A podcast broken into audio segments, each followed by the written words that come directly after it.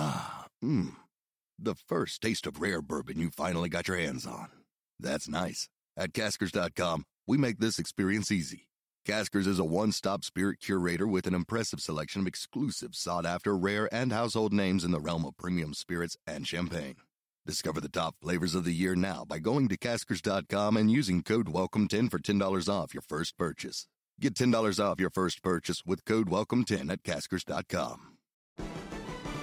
Will it happen or won't it happen? You can bet on it with the Betfair Exchange, proud sponsors of the Final Furlong podcast. The Final Furlong podcast is proudly brought to you by AtTheRaces.com, the ultimate online resource for racing fans. Welcome along to our second festive review on the Final Furlong podcast. I'm Emmet Kennedy alongside Betfair's Kieran O'Connor. Hello, hello, hello, hello. Welcome back, my Very friend. French. Very like a French TV show there, wasn't it? Hello, hello, hello. I like that. Well- I'll stick with that. Do you want to do the accent? No, I do not. Hello, hello, hello. Had to be done at some point. It is also the glorious return from a long absence of At the Races, Irish tipster, and one of the best writers in the game, Final Furlong podcast legend, Tony Keenan is back on the show. Thanks for that build up, Emma. You know, the only one who really gives a toss about this is you and me, like, so don't be hyping it up there, pal. Um, happy New Year to everyone, by the way. By the way, great to be back, and sure, good to be talking racing and, and good racing at that. It's great to have you back. I know that you are incredibly busy. Best of luck. A new bundle of joy on the way as well for the new year. So the workload's going to get even harder in, in the house. But looking forward to having you on the podcast a bit more.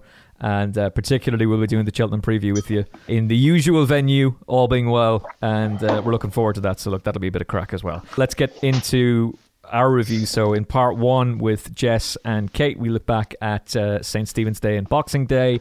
Uh, from here, we're going from the 27th onwards. So, we'll start with the Paddy's Rewards Club. Loyalty's dead. Live for rewards. Chase. This was Chacun pour Soi's supposed to be crowning moment, I guess, his return. He'd done a brilliant piece of work, or at least it looked that way. Danny Mullins had worn the, the head cam. It all looked very impressive.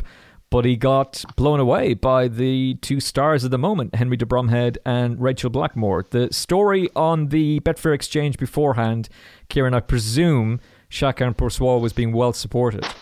Yeah, Chacun pour Soi was. I mean, this was the horse that we were all, you know, hoping to see over Christmas. This was the horse that we spoke about before Christmas. It was one of the ones we were really excited to see this race.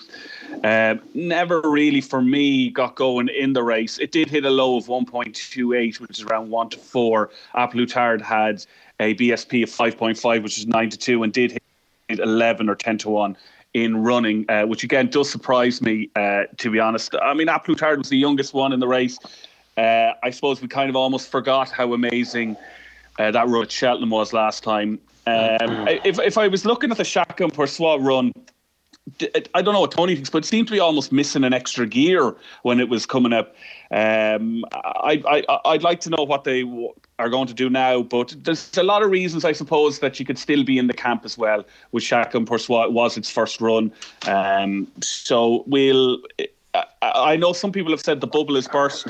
Maybe not so the bubble burst for me, uh, but I'd like to see A Plus Tard now go on to the Ryanair. If I'd, I'd like to see how we get on with that. And Chacun pour Soi, we'll give it uh, we'll give it one more go. I, I wouldn't throw the baby out with the bathwater just yet, but it was a disappointing run. It was a strange Leopardstown and a strange Christmas, really, for Willie Mullins because a number of his big guns severely disappointed. Some of them had very legitimate excuses. He still ended up being top trainer at Leopardstown, which was odd. Uh, considering the amount of bubbles that were bus- burst. But Gordon Elliott currently has a 500,000 euro lead over him in the trainer's title. But shh. As Brian Flanagan said, uh, whisper that one quietly that he's currently got that lead. what did you make out of A Plus Tard? Let's start with the winner, Tony. Um, Ryanair Uh, is, uh, is the target for him, much to Rory Delargy's frustration. But this was this was impressive. Maybe we'll take Willie Mullins' Christmas first there, Emmet. Very interesting Christmas um, for the yard. Strange. They're having a strange season. Um, like his strike rate now over the last couple of weeks, month, 17, 18%. Whereas like Willie Mullins' seasons past 25%, 30%. Um, the question I was asking myself about William Mullins is like, where are all the new horses coming out of? Like Ch- Leopardstown's past, you could be sure that William Mullins would have maybe a couple of French horses that hadn't been seen in 500 days running the maiden hurdles. You'd be saying six to four in the morning, Jesus, that's tight. I might take that on. Goes off four to five and wins 15 lengths, and you're uh, kicking yourself. Those horses went around this year. He sort of seemed to be recycling the same horses into the, the maiden hurdles. He had Fee Spiritual, the first one like on on Stephen's Day, Mount Leinster, I suppose, did the business.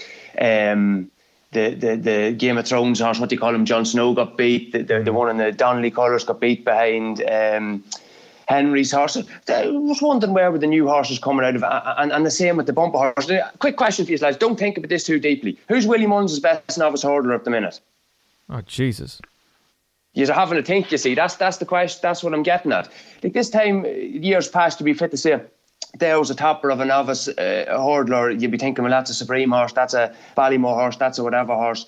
Uh, not this year, so that, that's a little bit strange. Like last year, obviously, he only had one horse ran in the in the champion bumper, Cheltenham Blue Sari, he dirtied his bib. We may talk about him later.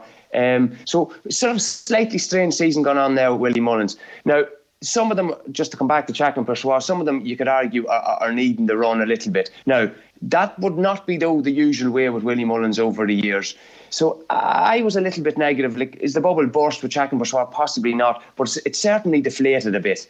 Um, he looked to have a, a, sort of an impossibly high ceiling after Punchestown when he, he destroyed, you know, horses, good horses coming from winning grade ones in Cheltenham. But as has been pointed out, um, that was in the season form. He was the fresh horse. Defi wasn't fresh. Uh, Duc des Genievres wasn't fresh. They had lots of racing at that stage. And I thought um, his running 27 put a little bit of a ceiling on him. Lydia Lydia Hislop's made good, very good points when he had a bit of a wide trip. He was a little bit free, but um, you know, I, I, the horse I wouldn't neglect here is the winner, um, who I think has put in a savage performance. I, I was amazed how well this horse won. Um, I was amazed how well it coped with the drop and trip. Um, like I, I, I tipped this horse up, and I'm not after timing it, but I didn't think this was remotely possible that it was going to put in a performance like this. Um, Rachel said he was on his head a little bit early on. Didn't really look that way, um, and I thought he was well on top uh, after the last. She was never all out on him, and you know what? I, I'm starting to think: is he just after taking another massive jump? He looked very good in Chelsea him last year. Like a lot of Henry says, he needed the run first time out in Navan, and now he's just he's just a proper horse. Like he is only five. Like Chacun Pour Soi, you'd be saying has all this scope, but Chacun Pour Soi is seven. Had racing in France before it came to Willie Mullins. Um, and while it didn't run there for whatever many days, I'll just look this up here, uh, a thousand and eighty-nine days. Like it wasn't training for those days those times, you know, for a good couple of those years. So I'm a little bit lukewarm now on Chacun Pour Soi, but incredibly positive on, on A Plus Tard. And Henry de Bromhead, um, not known for shying away from big races. So I'm wondering, are they going to go champion chase with this horse? And um, I'd be interested in him now wherever he runs. I just has a brilliant performance. Um, taking taking another step forward, and it was very good on the clock as well. Well, trainer comments can always be open to interpretation, and, and that's something that Declan Maher was referencing in, in our bonus betting special podcast, which if you haven't listened to, I strongly recommend that you do. Um, that he often takes trainer comments with a, a pinch of salt, and he's more interested in just doing his own form work and coming up to his own conclusions. The initial plan was Ryanair. That was what they were they were stating they were going to do, and of course that's the distance that he won the handicap at Cheltenham last year. But Rory Delargy was putting this horse up as at a big price for the champion chase at the start of the season, and you have just given him a little bit more encouragement. And when you look at the current market, like there's a question mark over Altior. Defi du Seuil is, is coming through and has looked very good. He's passed every test so far, but there's probably he's going to need a little bit more. Um, Kieran, what's the current state of the champion chase market?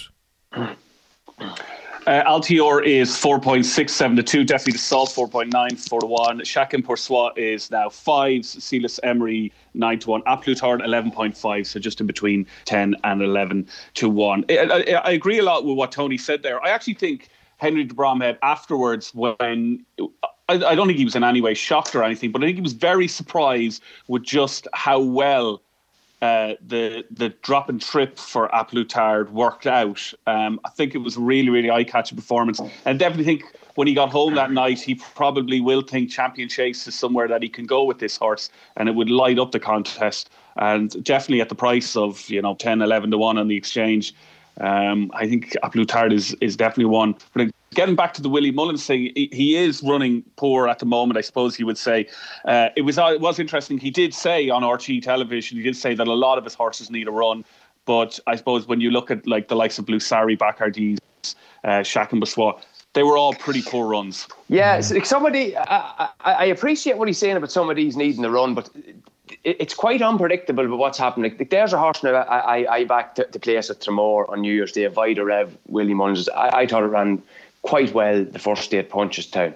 Um, it regressed completely. Now, part of that might have been the ground. If, if they were all sort of improving chunks, yes, I, I would say, yeah, that, that makes sense. Maybe this year they're a little bit behind. That's not really happening with all of them. And also the fact that that with, with bumper horses made maiden hurdlers. Like Willie Mullins has historically always had those horses ready first time out. If they're not winning on their debut, they're, they're usually not much good. So um, they're not going to be as say, graded novice hurdlers, graded novice chasers if they're not winning first time out.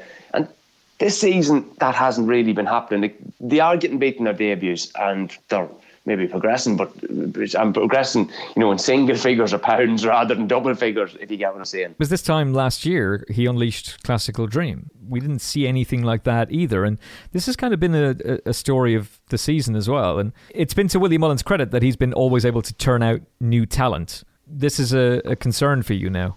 It's not. I wouldn't say it's a concern. It's brilliant because they take off a massive chunk of the market every time they run. But um, it's no, it's it's it's just something that's gone on. Uh, um, I, you know, I don't think were, were any of them um, massive drifters in the betting at Leopardstown. No, they were still taking massive chunks of the market up. Um, I just think it, it, it's, it's it's something to be monitoring. Look, Willie Mullins is not a bad trainer. Like, let's get real here. Like, the, the thing is going to turn. Like, and historically, he would he would go to Punchestown and he's going to have a, a, just a clatter of winners. Whereas Gordon Elliott's going to struggle to get more than a handful and things like that. But usually they are a little bit more forward, or he is a little bit more quality and depth at this time. Like, to have him Christmas is when he's said twenty winners.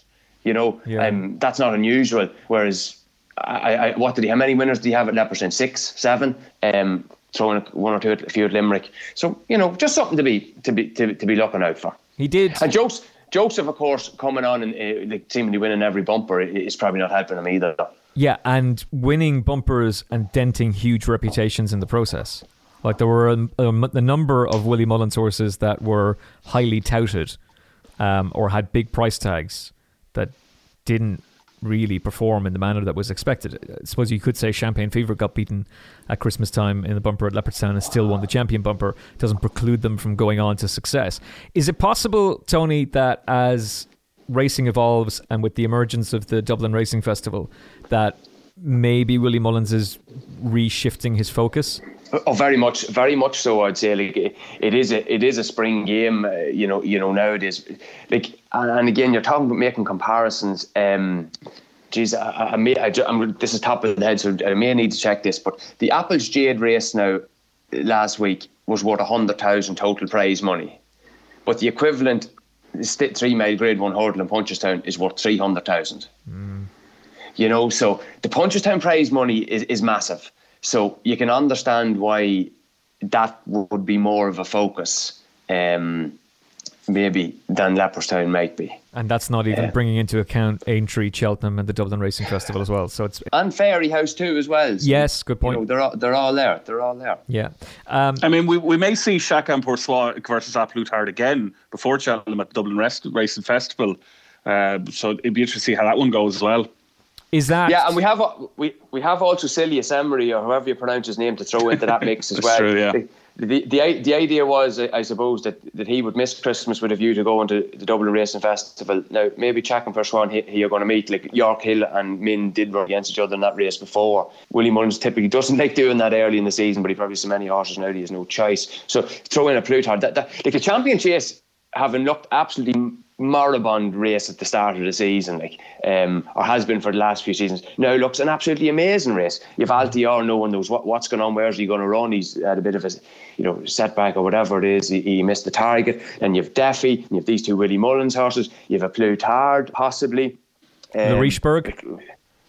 Yeah, mm-hmm. what was he beaten last year though, and, and well being and all that. But um, yeah, potentially brilliant race. Um, if even half of them get there healthy.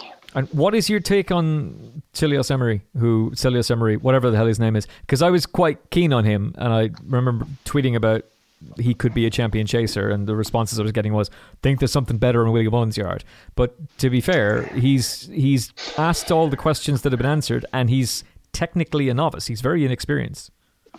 I'd be a fan. Um, I, I, I like obviously times and doing stuff that he's not brilliant on the clock yet, you know. But there is other things you have to take into account. Like I don't think there was any doubt that he was way better than Duc des Genievres last year. Um, and if he'd have made it healthy to Darkle, he probably would have won it.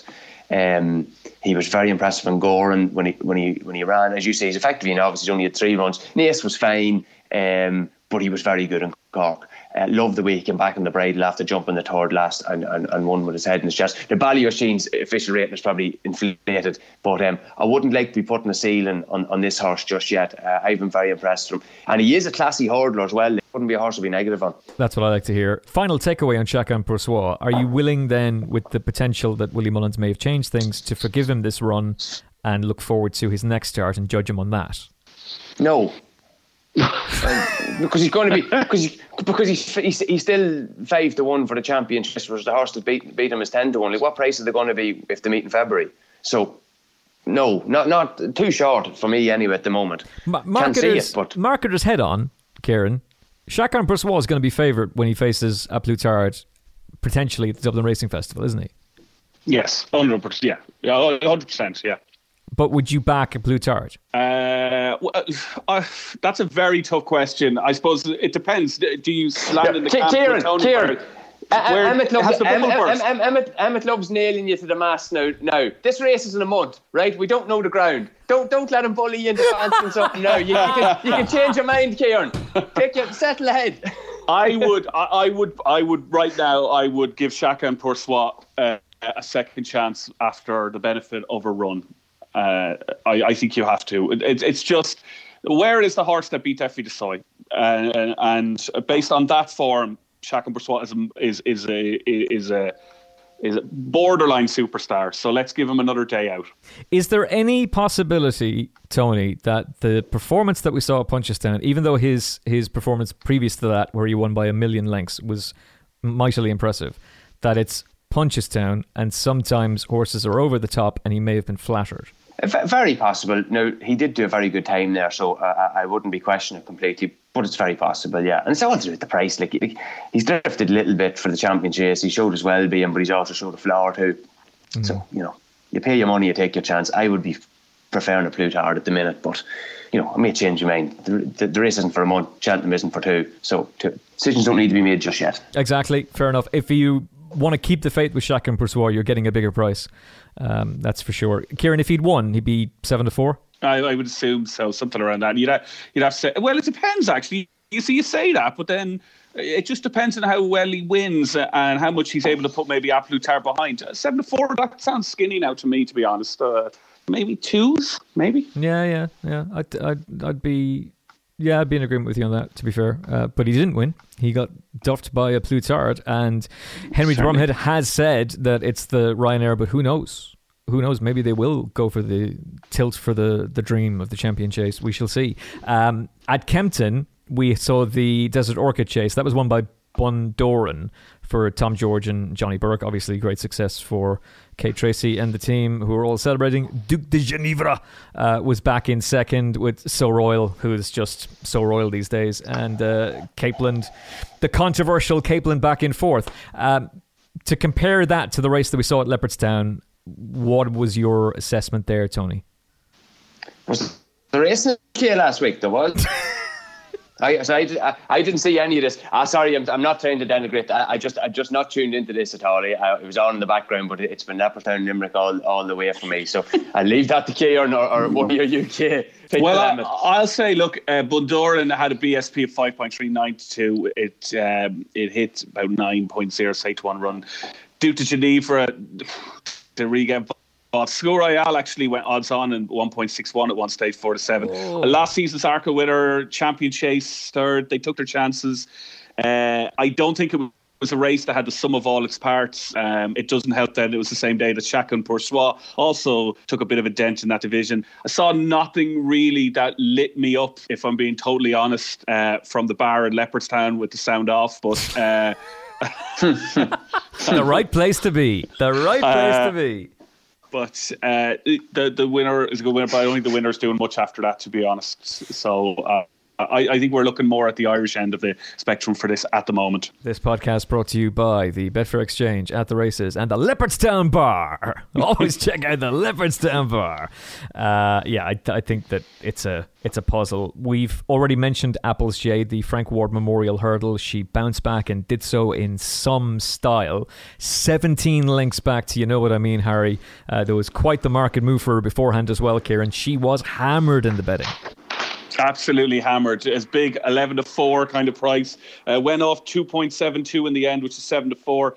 Uh, I mean, look, never really looked in trouble. I, I don't want to pour cold water on this race at all. It was great. I think there was a little bit of an outpouring of emotion just about how popular she is. It was a very, very canny and clever, positive ride uh, that made it looked better than I think the race was. A lot of the ones in this were well below their best, most notably, obviously, the market rival Bacardys. It's probably best to not get too carried away with the bare form coming out of this race. Impressive, though, Apple's Jade was on the day. She'll probably go now and defend her Irish champion hurdle crown at the Dublin Racing Festival, where the rest of them goes, who knows. But really seeing a race where you know what I mean, Harry comes second, who's probably the same age as me, makes me wonder about it. Uh, new decade, same old Kieran. Bacardi's. Yeah, uh, but was that what you were having in the Leopardstown bar? I, I, unless someone wants to pay me to say what I was having, I shall uh, I shall keep it uh, close to the chest what I was having. But if any major breweries would like me to be a spokesperson, I will say anything for cash. I, I say I say, Monsieur, Monsieur, can I have two Bacardis? I'll take money. I'll take money off them. Absolutely. Listen, what we want really is we're we're looking for Moet. All right, Moet to yeah. join the final Furlong podcast, Betfair bandwagon. That's that'll be happy out with the at the races team. Um, I, I, think Kieran makes a really good point here. Emotion run very very high. Um, this is her eleventh Grade One win. She looked done, um, Tony. Like she she was a shadow of herself at the Cheltenham Festival. To say nothing of what we'd seen so far this season, but here she is defying um, expectations and bouncing back with the market confidence behind her as well. It's another example of the genius of Gordon Elliott, but it's also an example of just how brilliant Apple's Jade is on her day. Yeah, um, market move. I, I don't. I'm a bit skeptical sometimes of the reason behind some of these. Like some of that is is in preempting in running trade and like when she's she's going to go to the front like I think there's a little bit of that I think there's probably no confidence behind really any of the rest of them I think that that's part of that yeah um, I, I don't know if we're allowed to talk about this fella but you know the fella that used to be on this the Kevin Blake fella who um, he who? That, yeah, exactly. He wrote a very, Kevin very good article. I, I would echo what, what he said about Apple's Jade there. Like, yeah, she's back in inverted commas. Um, she's found a very bad race. Um, that is set up well for a pace wise. You know, the time doesn't compare very well with the, the handicap order that was beforehand. Uh, full credit to Gordon Elliott. Like he, Gordon Elliott actually, he, he you'd know something I've spotted with him. He, he's a good lad for tinkering around with small things. Sometimes with horses that have gone out of form, like like with Hor, he, he's talking about out hunting. He's put the cheek pieces on. He took off the cross noseband. Those little things can make a difference. And look, I don't think she's anywhere near the level like she was when she won the Irish champion hurdle last year. Like that, was, she, she was never better than that day. But um, very good to see her back. She likes Leopardstown. Would I be keen on her the next day? Obviously, it always depends on the opposition, but probably not. I mean, if you take her out of the race and watch what happened behind, it's a it's it's it's it's it's a crapshoot. Like a race, it's a race that absolutely falls apart behind her. Yeah, it's a scathing indictment of the staying division, with the exception of Paisley Park. Mm-hmm. Like he's just miles clear of everything else. Really, I know that Kate Tracy is now throwing something at the speaker because of the world's end, but seriously, like she's she's been given a fantastic ride by Jack. Um, Kevin's article, it's a new article for at the races, and it's highly worth, uh, highly recommended that you read that. Um, as well, all joking aside, uh, it's a new second article that he'll be doing for At the Races, and that's available on the At the Races app and at theraces.com as well. And I think we're all in agreement on his take there. Uh, do you see her turning up for the Irish champion hurdle to defend her crown in that next, Tony? I have no idea where she's going to run. Like, like a different.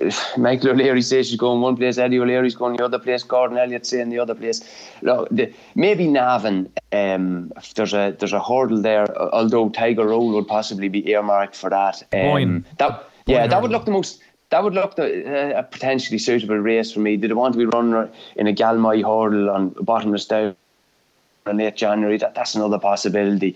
Um, but but an Irish champion hurdle, oh God, it's hard to see her having. I, I know the champion hurdle type division in Ireland is upside down, um, but hard to see her having the gears for, for some of the ones that will be running that. Yeah. Certainly, think the Boyne hurdle is is the Tiger Roll uh, first stop on on the road to hopefully bigger and better things this year. So I doubt they would go with her to there, and I, I think I, I think he, he may actually look at bringing her uh, to defend that crown. I, I, think it's it's it's the natural progression.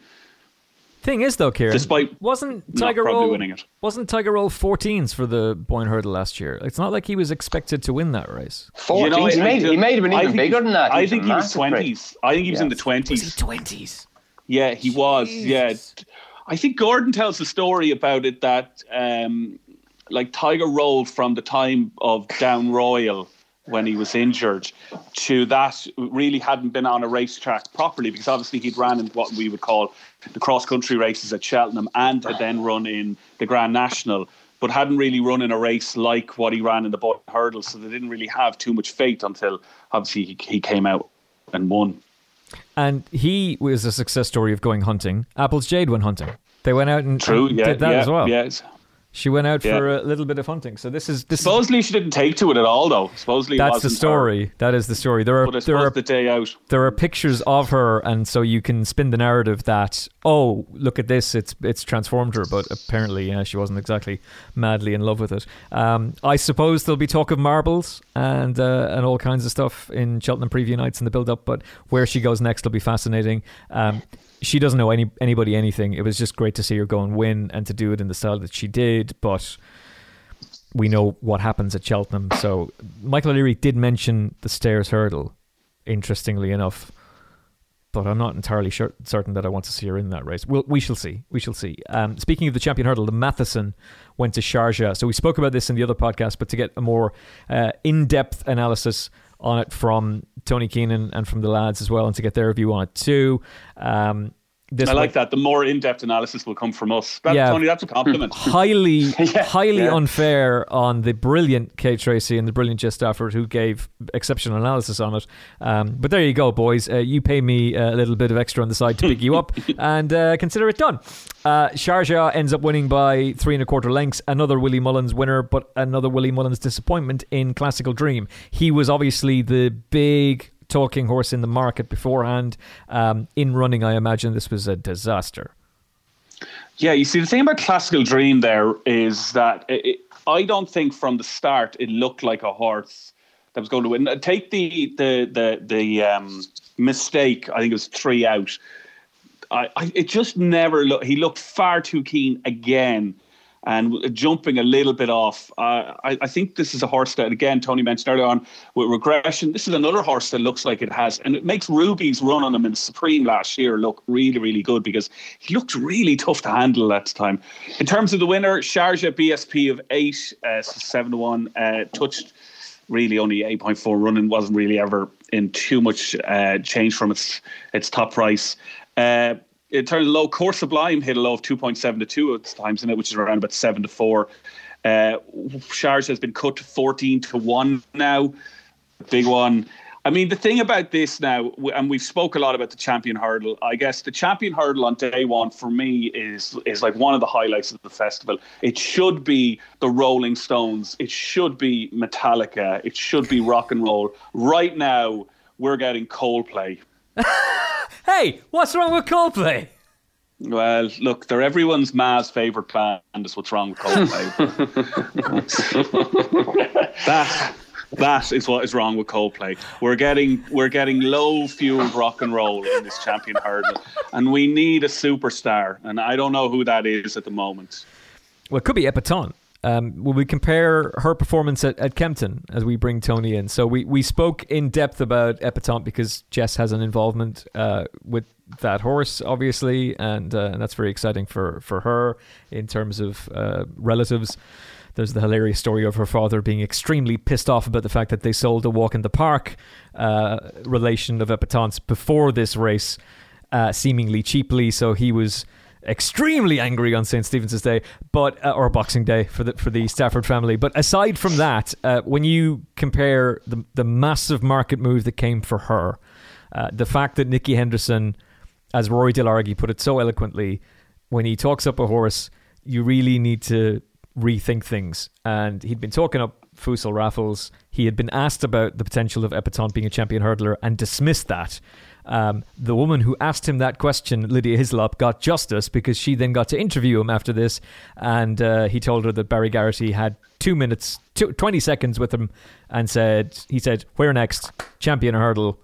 And she looks a proper contender for that, Tony Keenan. But when you look at the entire picture and you compare this run in the Christmas hurdle and her performance, and you look at what Sharjah did and Petit Mouchoir, and you've got Saldier still to come. How do you assess the champion hurdle picture right now? Um, obviously messy. It feels like one of these years where everything is going to run. It's going to be like a county hurdle. Um, why would you not run 160 might win it?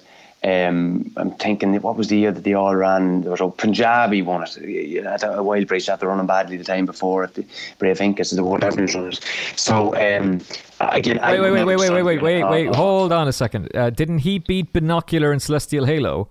And the one prior to that was Sublimity coming from the clouds to beat Brave Inca who was had his, um, his just looking Punjabi up here. Yeah, I think he did beat Binocular. I think you're right. Um, but he was a big price. Oh, big, massive price. Uh, yeah. Just let me look at it. He, 25? he won it. 22, yeah, he beats he beats 22. He beats Celestial Halo and Binocular, and there were 23 runners that year. So it feels like that type of year. Why would you not? Why would you not take your chance? Um, if yeah, people so are on about taking chances, would would would you not send Honeysuckle? They're not going to do uh, it. Very, very possibly. I would think um, Henry's a racing romantic lad. So he loves taking chances with these horses, like um, it, as in the traditional major races. He think he, like Monley has always been tried in, in the best races. He kept trying to beat Douvan with Sizing John at two miles. I, I, would I would certainly not rule, rule that out at all, Kieran. No. You think he could actually switch um, because they've been they've been so adamant that Mares Hurdle that's that. But then again, Eddie O'Leary was adamant that Apple's Jade was going for the Mares Hurdle last year. Yeah, trainers lie, you know. Punters lie, trainers lie, jockeys lie, pundits lie. You know, horses don't lie. Yeah, horses actually, probably in a lot of cases, don't lie. Actually, you know, they're, they're they're doing this sometimes things to scare opposition off. We're running here, we're running there. Um, take some of them at face value. Some of them t- tell the truth the vast majority of the time, but sometimes there are, there are reasons why they're doing things that you know maybe are less than savoury. But to come back to this race, like Klassical Dream's just a bit of a dope, isn't he? Like he just doesn't know how to race. Um, like he just keeps he keeps racing too keenly. He's taking these massive jumps. Like you can't do that in a champion hurdle. He doesn't. He doesn't have enough of an ability edge to race the way he does in a champion hurdle, and it's sort of looks now that they may have been better going chasing with him. Um, and I, I, the, I had a couple of takeaways from from the, that um, Matheson hurdle. The first one was that no, this is not through um, Klassical Dream. Is that the Punchestown form, the Morgiana form, is pretty bad. Um, Petit Mouchoir got put in his place by Sharjah completely and utterly. which to me gives quite a negative reflection on Saldier because he did only beat Petit Mouchoir the, the, the length or two. Now, I think Saldier, um, he is the one horse I would want nothing to do with at the minute, right? Really? As, absolute, how, how could you back him? He's Willie Mullins and he's off with some sort of setback. You would be absolutely mental to back him. Um, you have to see this horse show well being before you back him. He has to be declared day of the race stuff. He's not going to get any shorter. He's favourite top price seven to one there at the minute. Um, he cannot get any shorter. Um, so he's he, he, he he's he's a terrible anti-post price for me. Sorry, lad. Sorry, sorry, sorry, lads. The men in white coats have just turned up. Um, I think I have to go. Uh, because I backed Saldier. Uh, continue yeah. on, gentlemen. Continue on. when did when did when you backed them is the key point. Like, I, I backed him before the Morgiana. That, that's totally fine, you, but you can't bet him at the minute. No, you know, just you, no one knows. He wasn't entered at Christmas, so that that's one there. So Petit Mouchoir um, holds down that form. I, I wouldn't fancy that minute. Now. I have a horse on my radar for the champion hurdle. He's coming with a massive asterisk, um, and I'm, I'm, not suggesting people back him. I, I, have backed this horse at a stupid price. Um, but something has happened in the interim that I didn't want to see happen. And, and you, you, you're going to, you never, never have me on again after this. Like, I, I think Supasundae has a chance in the champion hurdle. I don't um, disagree with you. He ties in with Sharjah last year, yeah. and to me would would have been a better horse than Sharjah. Now, there's a couple of issues going on here. Um, he didn't run at Christmas. Jessica says he just wasn't fully ready. Now, for a horse that's stuffy and, and all this, that's not a good sign. Um, he, he would probably ideally want two runs before Cheltenham because he, he, he's such an idle sort of a horse. But he's he's a hell of a good horse. I am I backed him for the champion hurdle last year as well. Um, I am convinced he would have been placed, and I think he would have given the winner a race. This is and again, you, you think this is absolutely left field. None of the big names performed. He loves the type of race that the champion hurdle was last year. It was a pace collapse um, the, the finished up in the finishing speed in the low 90s. He has thrived in those races throughout his career. Last year, he entered the hurdle. The year he won the Punchestown champion hurdle. Um, but obviously, there's well-being concerns with him at the minute. Um, and and Jessica Harrington is going through a very poor run at the minute. Um, not this is not the exact figure, but she's one winner from 80 something runners since the start of November over jumps um, may have been a hangover from a brilliant flat season. They will come again, and traditionally would be more of a spring yard. But I'd like to see a bit more of a pulse with the yard there because some of them are running well and hitting the frame, but they're not running as well as you might like. So, of the Irish horses, Supasundae would make they surely won't make the mistake of going for a stayers hurdle a third time. Like the horse does not oh. stay, no matter how slow they go over three miles, he does not stay. Um, so he, he, for me, he he's actually ideal horse for champion, a well run two mile, bit of cut in the ground. But um, I would like to see him running at the Dublin Racing Festival at the absolute latest, and preferably even before that. She did mention going to England with him. She might go for one of those, you know, a very load of very soft champion hurdle trials there in January and February in England. Maybe she go for one of those. But she's head not afraid to go to England. Head over to the contenders hurdle and just bolt up, and nothing yeah. stupid race. Uh, what price is he currently on the Betfair Exchange, Kieran? Keep uh, scrolling. Uh, well, uh, he's he's got a big price on the Betfair exchange, to be honest, and there wouldn't be much there in terms of what you can get. He's currently fifty five, but certainly thirty three on the sports book. Have what you want. Well, you mean he was fifty five because that's about to be gone. Uh, but 33s is available as well. To be fair, Betfair Exchange sponsored the Final Furlong podcast, so we'll, we'll give you your due. Uh, I don't think that's a mad call at all, and I certainly think it's a it's a call that could be a decent each way bet. But you make a very good point. He needs to be seen to come out. Um, it doesn't sound as though Tony you're overly enthusiastic about Sharjah. No, no, oh no, I wouldn't be negative on Sharjah. No, Sharjah has a chance. Um, I've been quite impressed with Sharjah. I think he's another horse you, you, can be positive on. That's probably going to be a little bit underrated.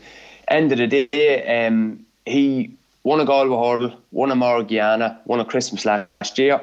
Went to Cheltenham, got brought down. Nothing he could do about that. I'd say he needed the run big time in the Morgiana this year when the ground was too soft, and has come out and won well there a couple of days ago. Mm. I, I, would be positive on him. I'd give him a give, give him a life definitely. Um, he just seems to be a horse that doesn't really get a lot of credit uh, too often. Um, and you know, you, are going into the champion horde and you're looking for a superstar. It, this just isn't one of those years, you know, going into it with the horse in form. And Patrick Mullins actually said something quite interesting about um, about Charge after the Leopardstown run. He said yeah, we did worry about the ground about him, but I thought he was handling it very well when he ran in Cheltenham last year when it, when it was a bit softer. So I thought that was maybe a positive. Maybe he's getting older. He's um he is handling it a little bit better. And he also What age is uh, Supasundae? Is a question. eleven. Oh Jesus, no, he's a bit. He's he's eight or nine maybe. Um, see, it feels like he's been around, and he, he's a horse with a good Cheltenham pedigree as well. Like he has won a Power Cup. He, he's placed in a, in a Stayers hurdle. Um, he, he's ten. He's ten. Ah, look, he'd be a, he'd be a wild age to in a champion hurdle. I know that. Would you? Fifty to one shot. Fifty to one shot. You know. A 50 to one shot. You you can take a chance. Uh, Kieran, what's your current thoughts on who wins the champion hurdle? Well, I, I said it before to you. Uh, I, I, I haven't seen anything at the moment that runs away from Pentland Hills, and I know some people say last time out was pretty poor, uh, but that was his first ever defeat. Um, and I think uh, springtime, uh, better ground, uh, a track less stiff than last time at Cheltenham when they run in November. Uh, seven to one on the sports book and I think he's bigger on the exchange. Obviously, I'll just find out exactly what he is, but uh, he'd be one for me at the moment. Uh, yeah, you can get nines. Uh, I just I, I don't see anything that's been too bad. I know last time out, Pentland Hills kind of stopped in the run in, uh, which some people um, have have been speaking about. But if you look at the top of the market there, Epatante question marks about that one. Pentland Hills obviously is question marks. Saldier, will it go? Honeysuckle, not maybe not going to be entered. Klassical Dream ran a stinker. Sharjah, is it really a champion hurdle horse? After that, like of, of the top six, you'd have to say Pentland Hills is the one that could come on. It has form at Cheltenham, um, was unbeaten. Yeah, I, I, and a good price. We'll see what it is come the day. A lot of reputations dented. Klassical Dream, obviously. Fusil Raffles pulled up. Getaway Trump was going back over hurdles. Drifted like a barge, pulled up. Elixir de Nutz has shown nothing so far this season in two starts. Uh, yeah, it's a confusing picture. So Supasundae is the wild selection for Tony Keenan. I don't think that's too mad at all. And uh, you're sticking with Pentland Hills. Yes. Epatante goes and wins. The problem is that the price is now gone. Uh, the Paddy Power Future Champions Novice Hurdle went the way of Abacadabras. Yeah, let's go with that. Uh, odds on favourite.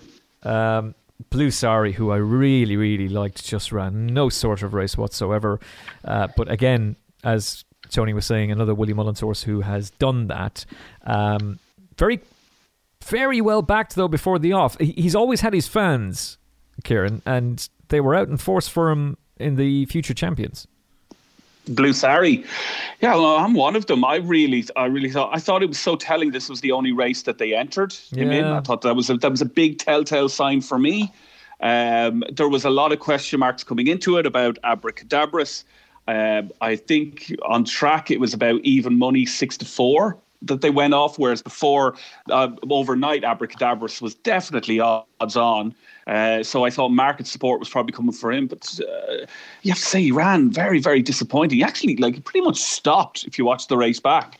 Essentially stopped at the bottom or at the corner turn for home. Reported afterwards to be blowing hard after. I mean, I, I, I know I'd be blowing hard after I ran over Leopardstown, but I don't want to hear it from horse that comes last.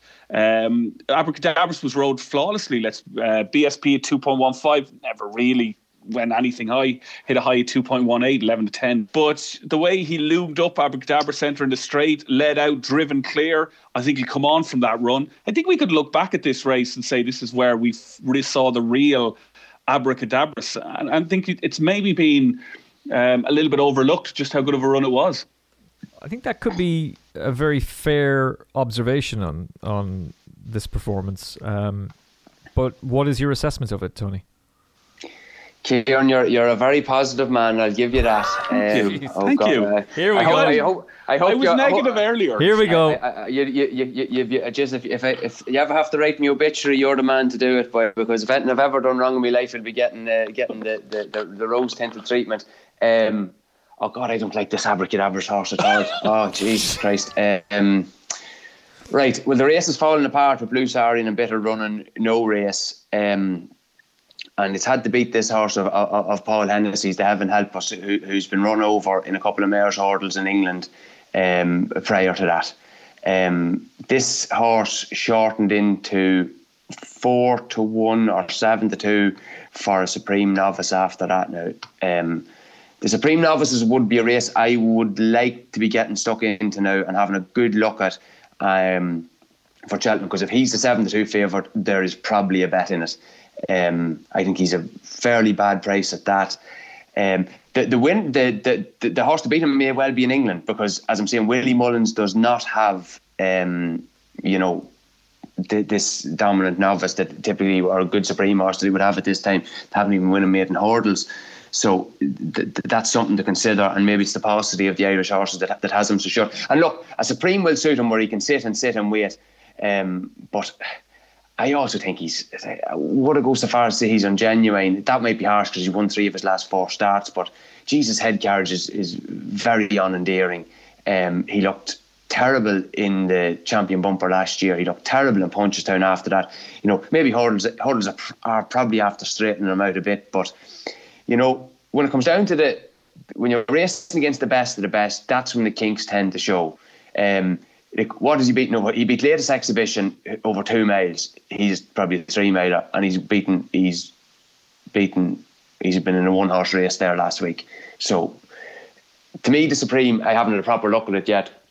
Um, it will be high on my list of Cheltenham races to do reasonably early because I think he is a bad favourite.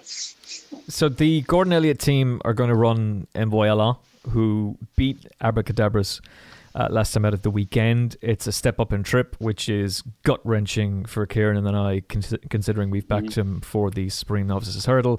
And we will continue to support him for the Supreme Novices Hurdle and champion him for that race because there's there's every chance that they change their minds and, and decide to go there. Um, what is your take on on that current state of things then? Because when you look at the likes of Blue Sari has disappointed terribly here. Um, Andy Dufresne in the JP Silks has also been disappointing on his last start. Envoi Allen potentially goes up in trip. Like, is there anything that stands out to you? No, not not yet. No, just just just would have in my head that the, the favourite is very very short, and I would like to take him on, but would need to have a proper look at, at the English horses. Um, and do you know who'd be very interesting for this? And I don't know if it's even on the radar. Um, would be the, the and possibly it won't because they won't want to take him on the Gigginstown horse that won the bumper in Navan Uhtred. He can't run in these champion bumpers, Cheltenham, Punchestown. I wonder would they take a chance and get him back over hurdle straight into a graded race and see how they go with him. Yeah. Um, uh, I think Master Debonair is a good shout for, for at the moment. If you look back to his form uh, over the course of the last couple of years, uh, in November 2018, uh, it beat Thyme Hill, I think, that day. Uh, and it's ran very well at Cheltenham since then, and it's also ran well at Ascot. So, uh, of the if if you're looking for of the English, I'll have a check here on the exchange, sixteen to one about Master Debonair. It's, it's probably the, the, the leading contender right now as we speak from England. What's the price on Easywork? Um, let's have a look. Am I scrolling down again? God, might be. Does this sound good? You could be scrolling down.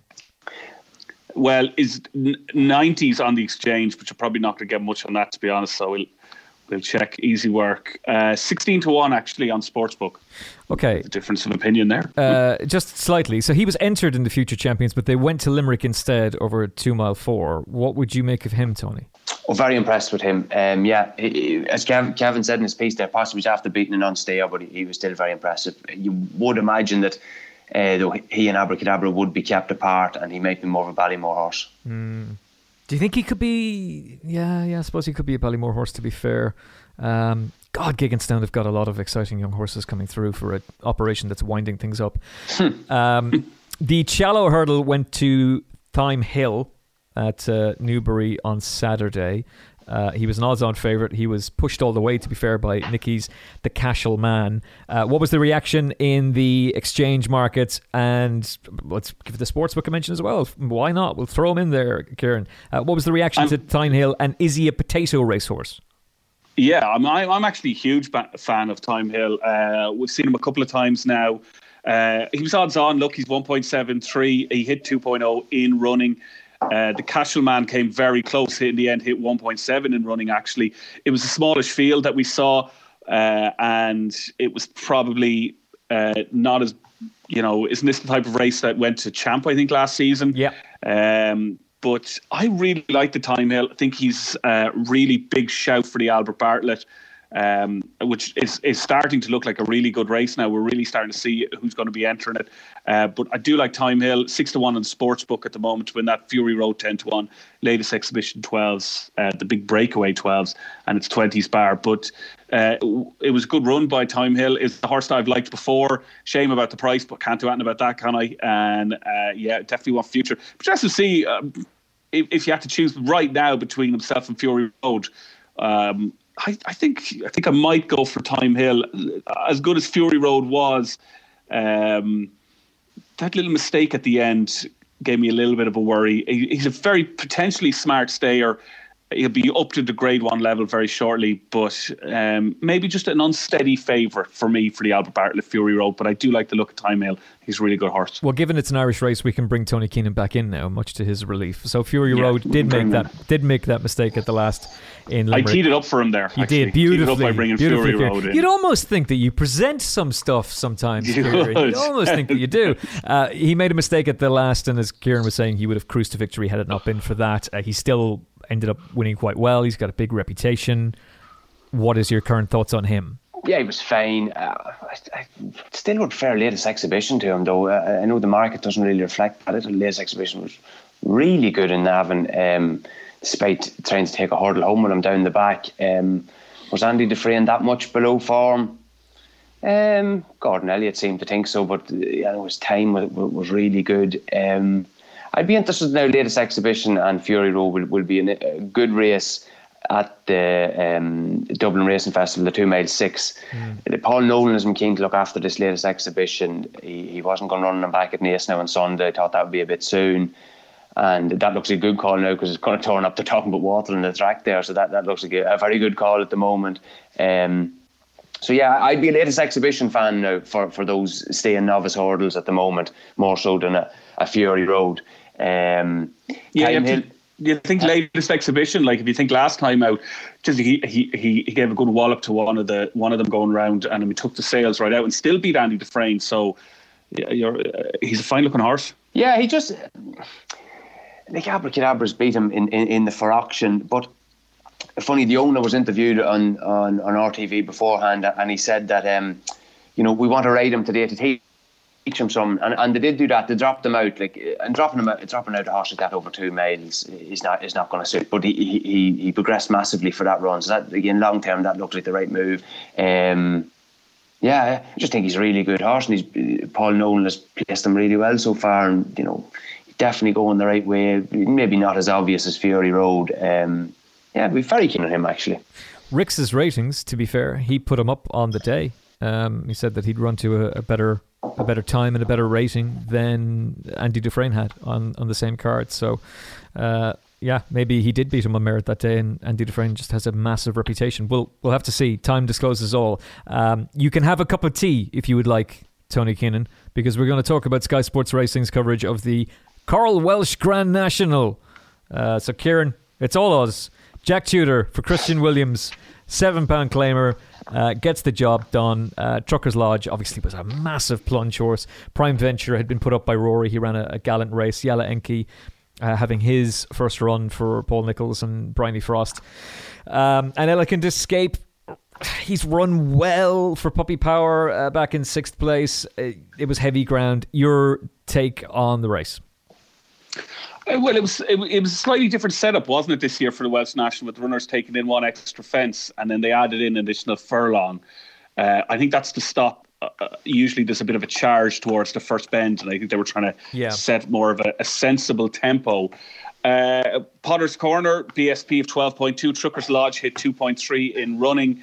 Uh, one of the things that that interested me in this was the first five home occupied those positions throughout the whole race. Um, so it, was a front running ride. Uh, very very popular winner, obviously. Also, I must say uh, one that Barry Orr, uh, the, the the legend he is, Betfair Barry, was very keen on. Um, he liked that one. Han Barry. He did. Uh, first home trained winner since the '60s it was a, it, it, was a it was a decent race. I don't know what we can really take out of it, but the, the, the winner was.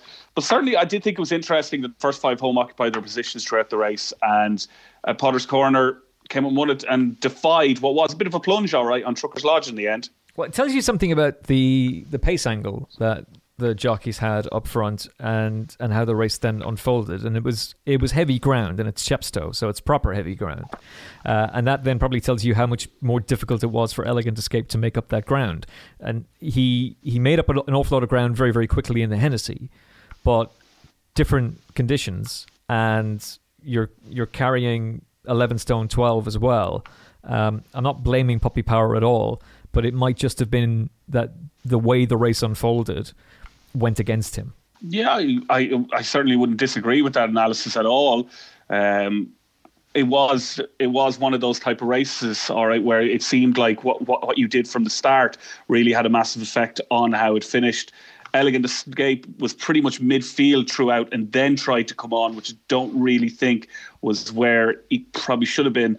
And I mean, nine pounds higher, nine pounds higher in the weights than when winning this last season may have also had something to do with it, you know. And he's not like to be fair, he's what seven lengths back, eight lengths back. Like he's not that far back, but the way the race had panned out, and that point that you make about the fact that the first five were up there all the way through the race is a very very interesting one. Uh, great win for Christian Williams, fantastic day for Jack Tudor as well, uh, and as you say, a Welsh victory in the Welsh Grand National, uh, huge. The Paddy Power Chase, you're back. Tony Keenan, you're back. Uh, Gordon Elliott, Jack Kennedy teaming up yet again to go and win. This is the race where Jerry Hannon had a heart attack. We wish him well in his recovery, and um, hopefully he'll be feeling much better. Fitzhenry, Roaring Bull, Roaring Bull.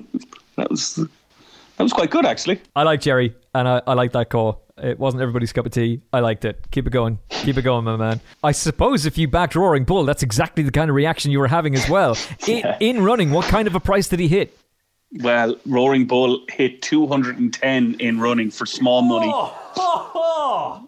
But it was matched at 110 for quite high money as well. So it was backed uh, with, with, in in the triple figures, shall we say? By Jerry Hannon, which is why he reacted that Fitzhenry itself hit 1.04 in running, which is 1 to 25, and Plan of Attack mm. hit 2 to 7, 1.3 in running. Um, it, yeah, w- what a finish to one of the most prestigious handicaps, really, in the Irish racing calendar. Uh, and though it was dramatic, uh, I'm gonna I'm, I'm gonna go back because because Tony said I was being too optimistic. I would question whether it the form of this will prove as strong as recent renewals that we've seen.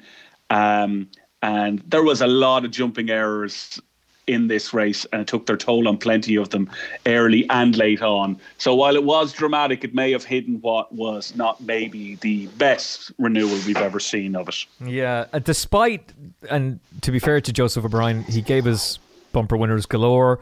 Um, particularly with uh, Forged in Fire, who was a very nice price to to go and beat Ferny Hollow. But when I asked him about Tower Bridge, who I was quite keen on, and a number of others were clearly quite keen on because he was backed from 12 to 1 into 8 to 1, he was quite dour on him. He was quite negative on him, and um, there was no explanation as to why he had performed so badly last time out in, in the Troytown, and that was the, the issue he had with him, that uh, he was going to have to bounce back. And he's made bad mistakes here and has ended up having to be pulled up like a number uh, of yeah. well fancied horses as well. Um, I suppose for those who got involved in the JP gamble, they'll be feeling a little bit sick, Tony. But your assessment of the Paddy Power handicap chase? I suppose we found out that, uh, funnily enough, different people like different types of commentary. Like, you know, what a surprise! Um, some people like a bit of shouting and roaring, and some people like more relaxed. Like, who would have thought it? Um, anyway, moving swiftly on. I, I, thought she thought this was. I, I, I can see what Kieran's saying about all these followers and, and carnage. I thought there was loads of really interesting stuff going on in this race. Um, actually, not nothing to do with the winner. Like Fitzhenry, first of all. Uh, Kieran, Kieran, you have a look up Fitzhenry's in running history there for the crack, will you? This lad is an utter rogue. And I know this having backed him on plenty of occasions. He he has loads of odds on trades and basically never wins.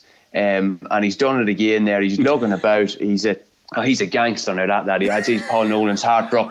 Um, I, hope, I, hope, I, hope, I hope if JP's on, he is the in running lays up anyway on this lad because uh, he's he's hard to look at. Um, Can somebody please top, do a Tony Keenan meme of Fitzhenry as a gangster? Can someone please do yeah, that for us on Twitter? Yeah, Thank you very much. Don't like him at all. Um, thought Henry's two ran very well. Plan of attack for an unexposed horse. He's doing things right. I thought Poker Party ran really well.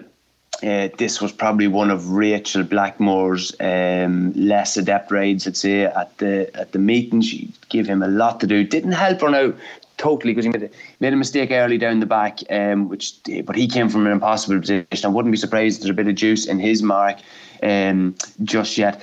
Um, now, talking about Willie Mullins' horses, I've been a bit negative about Willie Mullins' horse not improving from one run to the next. This chef, this Obo, took a massive jump first to second run from the run the Drinmore in fifth. I thought he ran and a, a cracker of a race. Um, travelled very powerfully, but went very wide. And some of that was his own fault because he kept jumping out to the right. Um, and he made a bad mistake, three out and he wasn't great at the last, and he still hung on for fifth. I thought that was a savage run.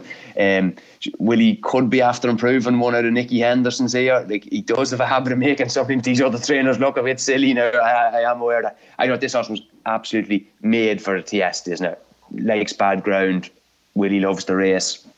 He'd be top near the top of the shortlist. Um, I also thought I backed Robin Des Foret in this. He travelled just too well. Um, he tanked through the race, hit six to five and running. Um, come to the last, thought he was going to win. He only managed sixth. The ideal race for him, to me, would be the two and a half race here at the, at, at the Dublin Racing Festival, or maybe the festival plate because he's after running well at Cheltenham there before this. I saw um, what you call him was on to me there, Ian Ian from Betting Emporium. I'm not sure what Ian's surname is, brothers, and he was saying that uh, he has to drop a pound to get into the Kim Muir which you know, and Derek O'Connor was riding him, which I thought was a very good spot. Um, I'm just not sure does he want want that trip, but maybe with the amateur and just go to gallop. So uh, loads of interesting stuff going on there. Kieran, did you get that horses in running history for the crack there? no, I haven't. No, I haven't been able to get it's in running history in terms of how many times it's gone odds on. Uh, uh, but I will say that with Robin Des Foret, I backed that one as well for this race, and I thought it, I thought it was one to definitely stick in the notebook. To be honest, I thought it ran better than Chef des Obeaux, finished fifth, as you said. But it, Robin Des Foret definitely would have been one that I was actually disappointed. As you said, 2.2, 6 to 5 in running.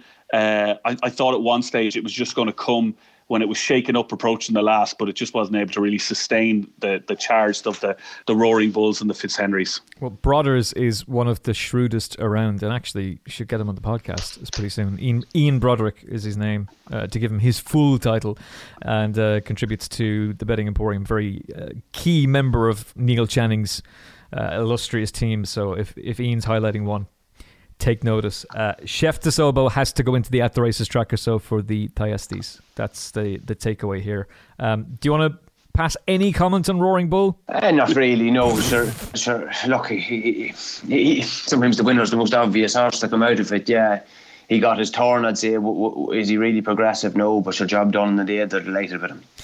Savills Chase, Delta Work wins for Gordon Elliott and Jack Kennedy. They're in the winners' enclosure again. Rachel Blackmore and Henry de Bromhead in second, but Monalee, Road to Respect, Kemboy with a fine repair, reappearance, and uh, after all that controversy, and presenting Percy back in fifth for Davy Russell. We'll do a compare and contrast like we did with Jess and Kate with the King George, but we'll start with uh, the Betfair Exchange market beforehand because all the money seemed to be for the defending champion Kemboy. Um, but there was clearly a bit of late money for Delta Work. Yeah, I ended up going off with a BSP of 7.4 but uh, 17 to 1 it hit in running actually uh, so in running sorry 17 to 1 it hit in running Monalee hit 8 to 15 1.5 in running uh, it was a high quality renewal and i know plenty of i actually met a trader yesterday walking out of the betfair bunker and he, I said to him, "How was your Christmas betting?" And he says, "Well, I backed Monalee, so that tells you how it was." uh, Tony, what was your takeaway from this race? Uh, to me, Delta Work has enhanced his claims for the Gold Cup. Gordon Elliott has said that they thought he was a Gold Cup horse last season. They were training him that way as a novice. Um, he was brilliant at Punchestown. He'd missed his prep run for Cheltenham, and he said that the bubble was burst at Down Royal, but we're back in the game now. Yeah, really interesting race this. Um, it's one where it looks like the visuals sort of lay a bit because they're, they're finished in a heap, but actually they've actually factually I think gone quite a good pace. Simon Rowlands an interesting piece up on at the races there uh, last evening. I think the middle third of this race seems to have been gone quite a hot gallop. Um, which does sort of change the complexion. You're thinking, has Monalee run a little bit better? Initially, it made look like he got a soft lead, but he didn't really. Um, so loads of takeaways here. I start with the winner. Uh, I would have been a big Delta Work fan at the start of the year. I, I think the thing with Delta Work, and I'm sort of living and dying a bit on this hill, he needs a recent run to show his best. He is never um, at his best at the start of the season, and he's not at his best off a break. Him missing the Dublin Racing Festival last year to me would have been the losing of the RSA. He needs to be getting a run in the in the in the February race if he's going to be going to Cheltenham. Um, that's that's fatal. He can't be missing two and a half months because he just needs a run. Um, I, I was impressed with him. And Gordon Elliott again said another incident. He apparently missed a bit of time after Down Royal. Yes. Um, so I'd be marking him up a little bit as well uh, for that. He's he's the young horse. What is he? He's seven now. Um, yeah, he, would be high on my shortlist for the Gold Cup. The jumping was better, which it hasn't. It, there have been a few moderate jumping performances from. He, he was bad in Royal. He wasn't good in the RSA last year. He got a raid out wide where you know, he, got a good look at his fence. I'm not convinced that that's absolutely necessary with him. Like they have, he was jumped well in Punchestown last year. Um, the Gold Cup is probably going to be a little bit like the champion hurdle. They're all going to want to run um, because there doesn't look to be any standout there. So, but, but he'd be near the top of my shortlist. Monalee, uh, not convinced he would want a Gold Cup trip. Uh, excellent run though on the day. Um, road to respect. Think he doesn't just jump well enough he's inclined to throw in the, the odd mistake. Um, Kemboy was really strong in the market now for one that Willie Mullins never seems to target this race. Willie Mullins has only won this race twice. He's had loads of unplaced horses in this race. Um, through horses, he won it. He won it with Kemboy, obviously. He won it with Don Poli. Both of those had a prep run. Um, you can be almost certain that Kemboy wasn't ready for this. Um, so that was an excellent run in the circumstances. I'd say his peak is higher than any of the rest of these. What he did in Punchestown last year, none of them have ever reached this level. And you could argue that um, Lost in Translation has never reached it either, uh, or some of those other uh, has never reached what he did in Punchestown. Now, obviously, the concern for him is is he a Cheltenham horse? And, and I think that's very much open to question. He he didn't jump great in the JLT the year he ran it. Last year, you couldn't tell anything, but he does look suited to be the flat tracks. Interested to see what happens with him. And sure, then the Owl Enigma presenting Percy. Um, oh God! Look, I, I, I, I, don't, I haven't fully made up my mind uh, about him yet. Um, my initial thing was that Davy gave it too much to do, but maybe the times are saying no. Maybe he actually got the pace spot on.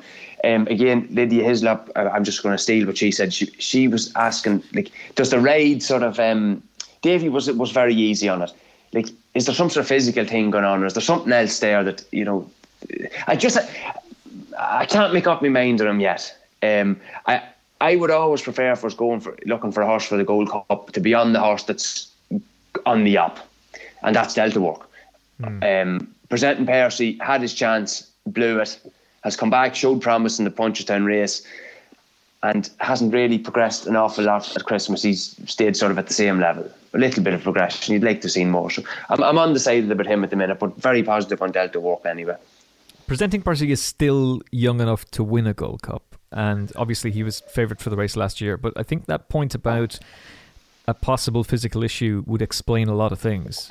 The fact that he was lame in the Gold Cup last season, it was a fine run in the John Durkan, but he just hasn't. He wasn't very fluent at times, and he didn't finish this race out in the manner that you expected him to. You could argue, Kieran, that all five of the first home have enhanced their claims in one way or another because Kemboy was due to run it down Royal. The Supreme Racing Club blew up and that controversy came along and that was that done. He couldn't run. Thankfully, he's free. Justice for Kemboy. Uh, mm-hmm. I'm, I'm waiting for my Kemboy Syndicate scarf. Paul Ladlier, send it to the Final Furlong Podcast Studios. Thank you very much. Um, but what he did to Clan des Obeaux, who won the King George at Aintree last season, was extraordinary, to say nothing of what he did to the Gold Cup winner at Punchestown. But again, Tony has a concern about whether or not Cheltenham is actually going to really suit him. So if we bring in the King George and this race, and let's bring in Al Boum Photo as well, who's dismissed right. Acapella Bourgeois, um, it sounds as though no more runs for him, straight to the Gold Cup. Uh, that's what they did last year, and it worked. So if it's not broken, don't fix it. how do you look at the Cheltenham Gold Cup market now from the perspective of a trader, but also from the perspective of having a win bet?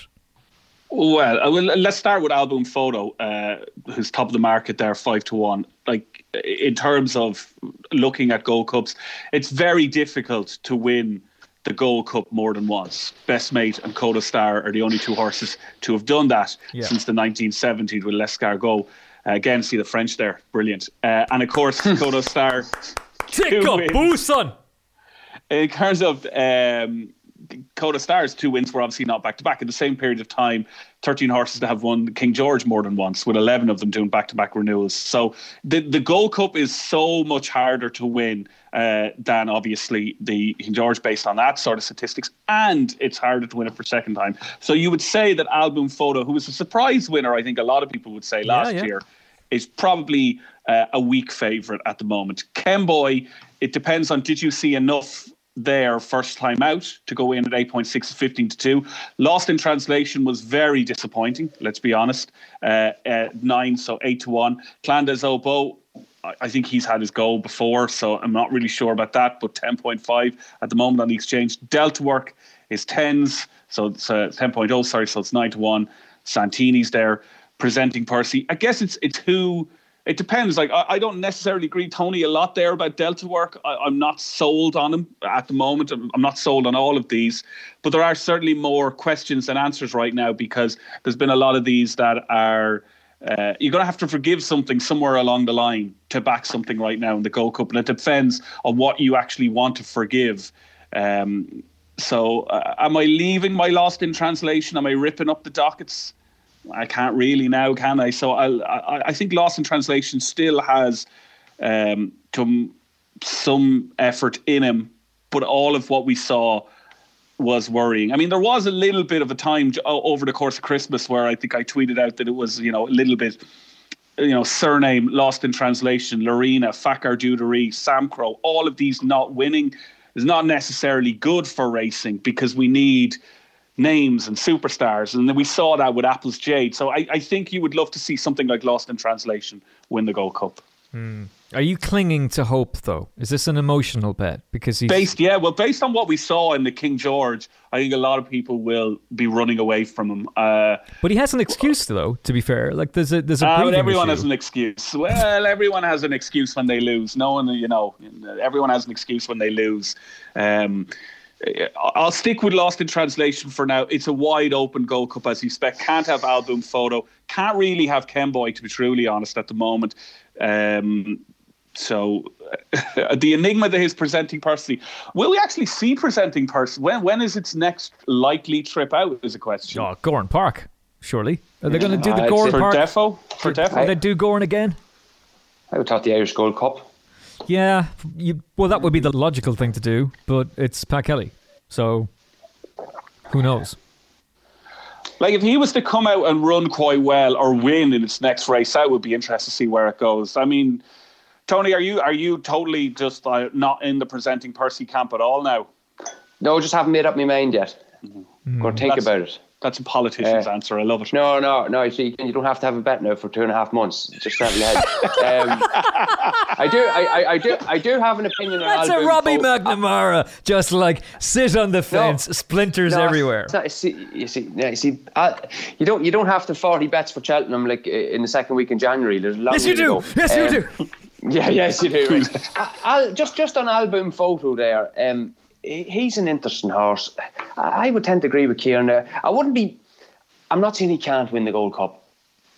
He's short enough, I think, as it is, and I think he's going to get shorter because he's not going to run, um, and others will almost certainly brought the copybooks in the meantime. Um, and he's last year's winner, which is again always a reason why they'll shorten him.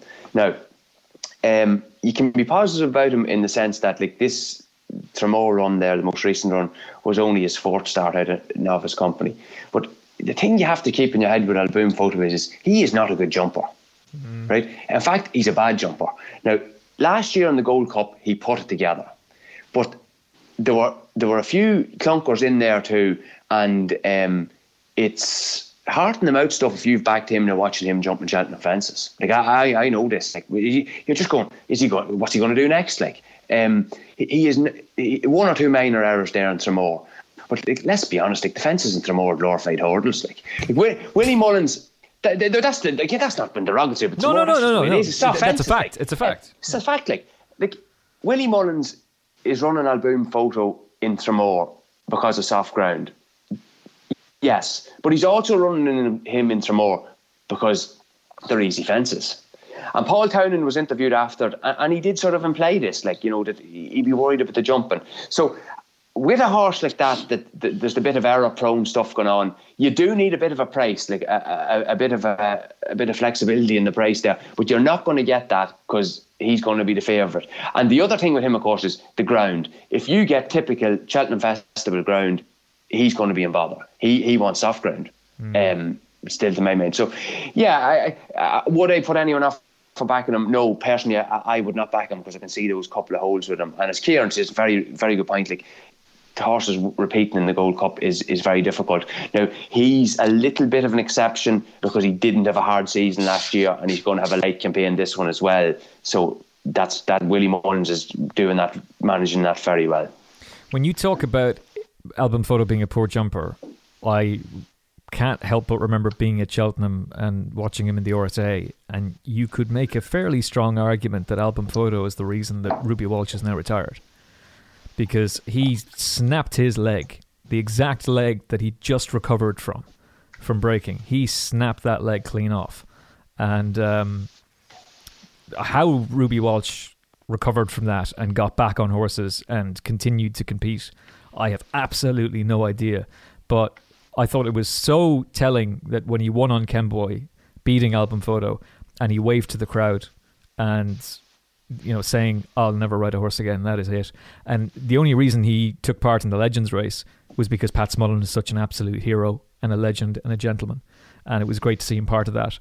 But he walked away in one piece because he was glad to. But Al Boum Photo, gee, he could have been killed that day, Ruby. Like he absolutely mullered him. And um, that that has to be a concern. And it's a great point from Kieran. I mean, even Kauto Star's greatness is the fact that he's the only horse to regain – a Gold Cup. No horse has ever done that except for Kauto Star. Uh, and Best Mate's the last one to win them back to back. So it's a fair point. It's a very, very fair point. And um, I think he makes the market. You then have to make your own mind up about the rest. For me, it's Delta Work. Uh, I'm heartened to hear that Tony is with me on that. Um, Kate is with me on that as well. Uh, you're clinging to your lost in translation docket, Kieran. Well, I was hoping that you were going to cling as well to the Lost in Translation fan no. club because you've definitely been in it at times. Oh, I was I was all over him for the King George. But you're not forgiving. I'm just I'm too much of a Delta Work fan to to jump. I was persuaded to the King George, and that's not his fault. It's like David Haye getting beaten against Klitschko. If it wasn't for that pesky toe, oh, God, he surely would have won. But that pesky toe meant that he was. What a ridiculous excuse. Uh, we can all come up with excuses, but. We will see Delta work again, though. That's the thing. Like the Delta work 100%. will race yeah. at the Dublin Racing Festival in in probably that uh, three miler. The Punchestown, the the um, Irish Gold Cup. Yeah, now that's that. It'll be interesting if it comes out. Like Tony was saying Al Boum Photo will be like the favourite for the Gold Cup, but if Delta Work was to come and win that, I mean, there's there's there's, there's ooh, he'll be close. He'll certainly be right there at the top. Surely he'd have to be because if if he wins that, he's probably beaten Kemboy. Yeah, we have a lot of water still to be under the bridge, but uh, right now. I'll stick my neck out and, and go with him. I've backed him already. I'll back him again. What price is he currently on the Betfair Exchange? Delta Work is 10.0, so 9 to 1. Okay. The uh, Paddy Power live stream all Irish racing on our app Beginner's Chase. Paddy Power had some, I know they're your sister company, but they had some very interesting titles of races uh, over the Christmas festival. Uh, so Melon beat Gallant John Joe. Uh, so he's got his win over fences. Were you convinced, Tony Keenan? Uh, I was not, no. Um, again, sort of race that didn't really live up to expectations. City Island not jumping that well. Um, to Melon's credit, he, he's done well, having um, made the mistake at the last But um, Jesus, Notebook's a way better horse than him over fences, isn't he? Has to be. Notebook's a hell of a horse. Um, and I think if they meet in the Arkle Trail, um, I would fancy Notebook to beat him. So beat him well. William Mullins was saying that he imagines the Arkle is going to be the target. Obviously, things had gone horribly wrong with Laurina uh, in the racing post chase. Um, so they had the epic high of Faugheen and then the, the low of, of her. Out of interest, Kate Tracy was suggesting that because of the nature of the blood vessel bursting, that perhaps Laurina might go back over hurdles, and there's no current plan for her. So, Tony, what would you think? Will they continue chasing with her, or could they go back to hurdles? I have no idea. Um, I just don't want anything to do with horses that are bursting blood vessels. I, I just be, uh, I don't have rules for betting because you always need to be flexible and stuff like that. But uh, for horses burst blood vessels, I gen- generally don't want anything to do with them. Yeah. Um, she's she's running the two best races that she's ran and she's been run over. Um, champion hurdle and this uh, Irish Arkle or not Irish Arkle racing post chase. Yeah. Um, so she would she just wouldn't be on my radar for anything at the minute, and she just was always going to be on the price. So no thanks. Well, Kate was talking about just having to rebuild confidence because sometimes when a horse has done that and then they go back over fences again, they'll they'll remember it. So that's something to bear in mind with her. Uh, City Island ended up being pulled up in this race uh, as well. Um, your take on Melon in the beginner's chase, Kieran? Well, while I, I, I, agree a lot with Tony, uh, obviously I, I, mentioned before that I was there a few times over Leopardstown 27, 28, and I think the cheer that Melon got when obviously the slip up at the last, when it regained the lead and ran on to win. Now, it was probably more about people backing it, but I think there was a, a sense of emotion as well at seeing Melon like win this, win a race, win a uh, you know after after being a tough tough time of it lately uh, along the way at times. Uh, so I think there was it, it, was one of the moments of the, the festival. While I do agree we can't take too much out of it, uh, Melon BSP was two point three eight seven to five. It actually hit eleven point zero in running with Gallant John Joe hitting one point three three, which is four to eleven. I assume that is when the big mistake happened. Uh, City Island was very very disappointing. Uh, jumping extremely, extremely sketchy. Let's be honest. Uh, even before its mistake, uh, in terms of where it goes to here, it's you know fourteen to one for the Arkle. I know we spoke about it before. I think really it should have gone to something like the, uh, the champion hurdle would have been great for Melon. I don't think it'll beat Notebook, uh, Fakir D'Oudairies either. I, I think it was a great race in that context. It won and it was a good story and it was a favourite and half the people in Leopardstown backed the favourite based on most books. So a good day was had for that, but I, am not too sure where they're going to go with it from now. I'd be a bit worried about it.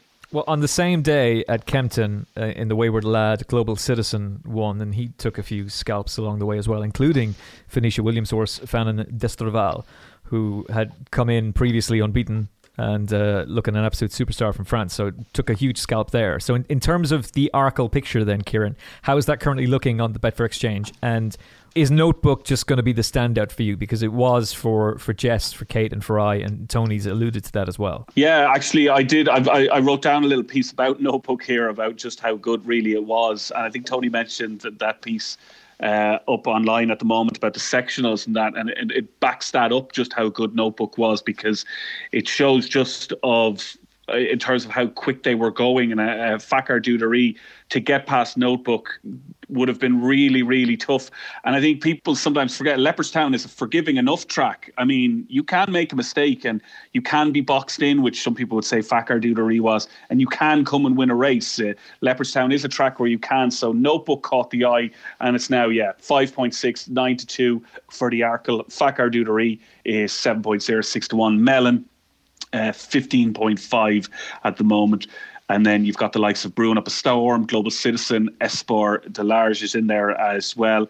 Uh, the favourite uh, that you spoke about there, the French one for the Wayward Lad Novice Chase, I think that was actually one, probably one of the most disappointing horses that I backed over the course of the of the festival oh, no. uh, of the of the days. Uh, again, I'm not saying that I've got some sort of problem here, but I was watching it in the bar and I turned around to uh, I turned around to pick up my drink, and I'm pretty sure he was in third. And when I looked back, he was in sixth.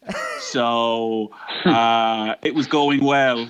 Um, yeah, yeah. It, it, it, that it was disappointing because I really did think that was uh, looking at it that one's form in France. I mean, it came in having won a lot of races in France and oh, good yeah. races, um, and came in and yeah, I mean, we talked about bubbles burst, but under the radar, that bubble is well and truly burst. Yeah. Uh, so yeah, Arkle Chase Notebook is the one at the moment uh, that people are wanting to side with. And in terms of Fakir D'Oudairies, just to get your take on that, Tony, obviously a huge scalp for Notebook to take.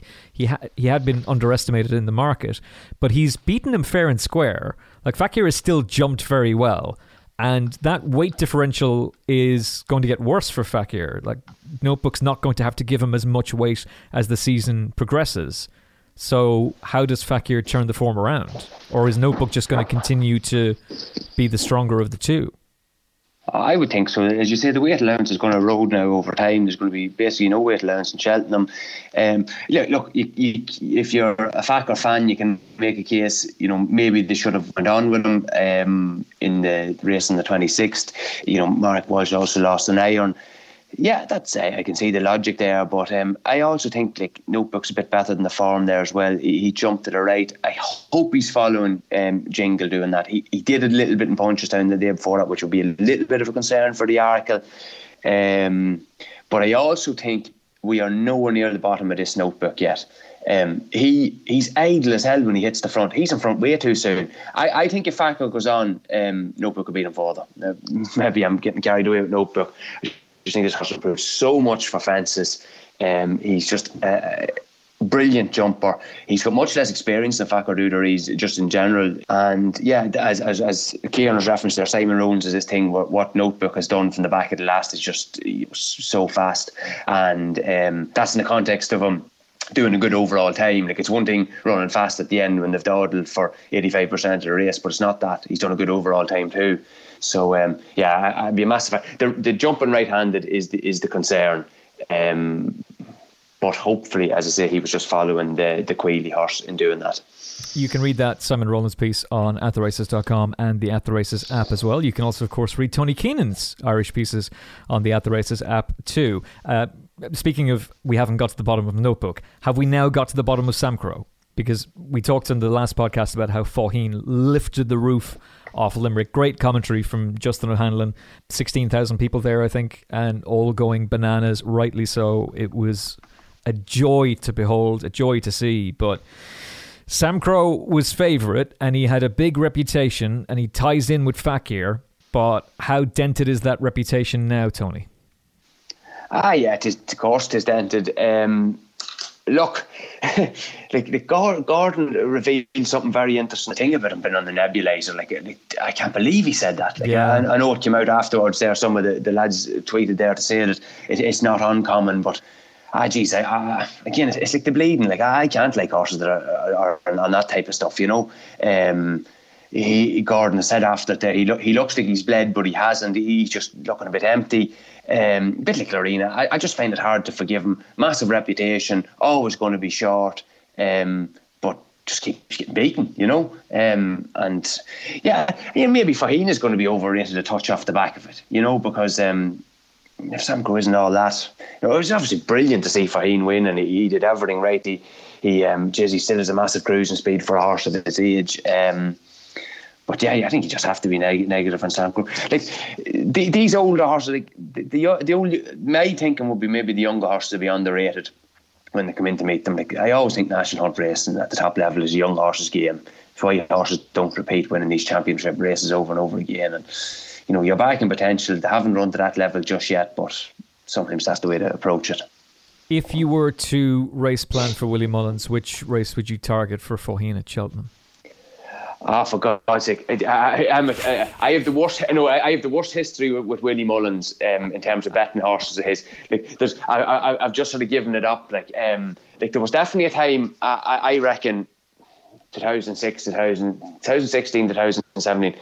I bet. I'd gonna say about 12 Willie Mullins horses anti-post, and not one of them ran in the race consecutive. That's some bloody achievement. Now.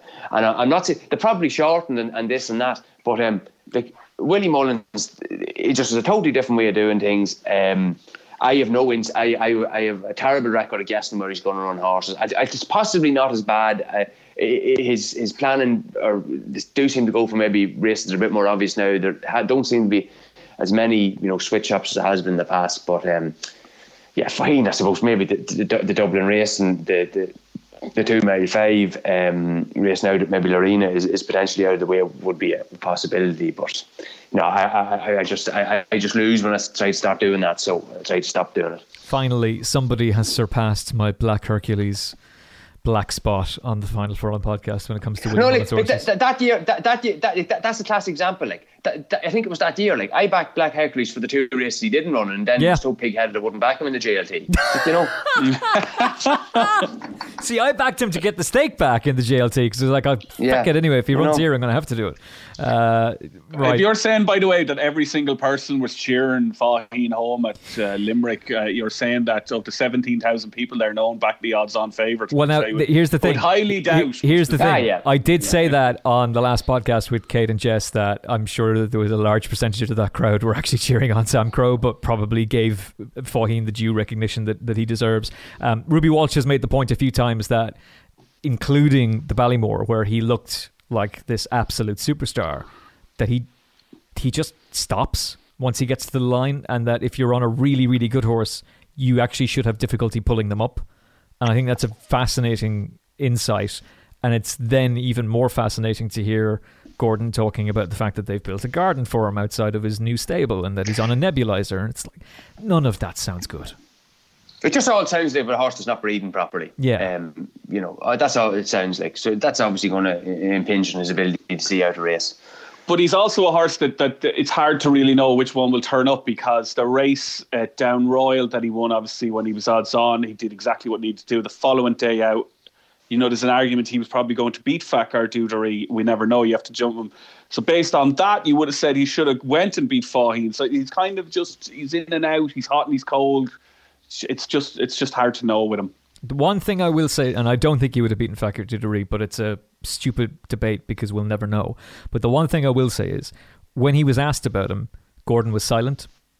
And what Gordon has done with Apple's Jade is extraordinary.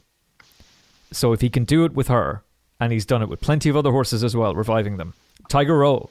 I mean, look what he what he's done with Tiger Roll. A one-time champion hurdle hope turns into a, a four-mile national hunt chase winner, a dual cross-country winner, and a dual Grand National winner, uh, having been a juvenile hurdler, uh, a Triumph hurdle winner.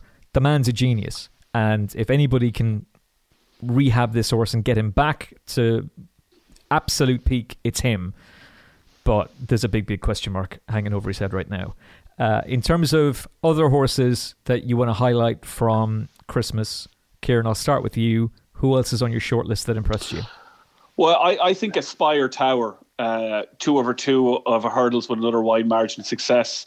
It, it's hard to know just how strong the form is uh, because a wave of the sea was probably below its best. It was one that I, I think I mentioned to you before, mm-hmm. but uh, I did like what I saw really from uh, Spire Tower. It seems to really have a big stamina.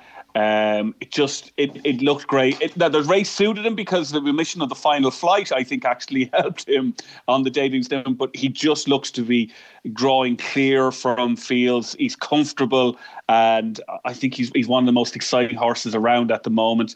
Uh, I think he's probably. I'll just get up. I think he might actually because it's not the most. Uh, um, uh, uh, um, because he's favourite for the Triumph Hurdle. It's probably one that people are saying, well, it's not like you've picked him out of the clouds. But seven to one for the Triumph Hurdle.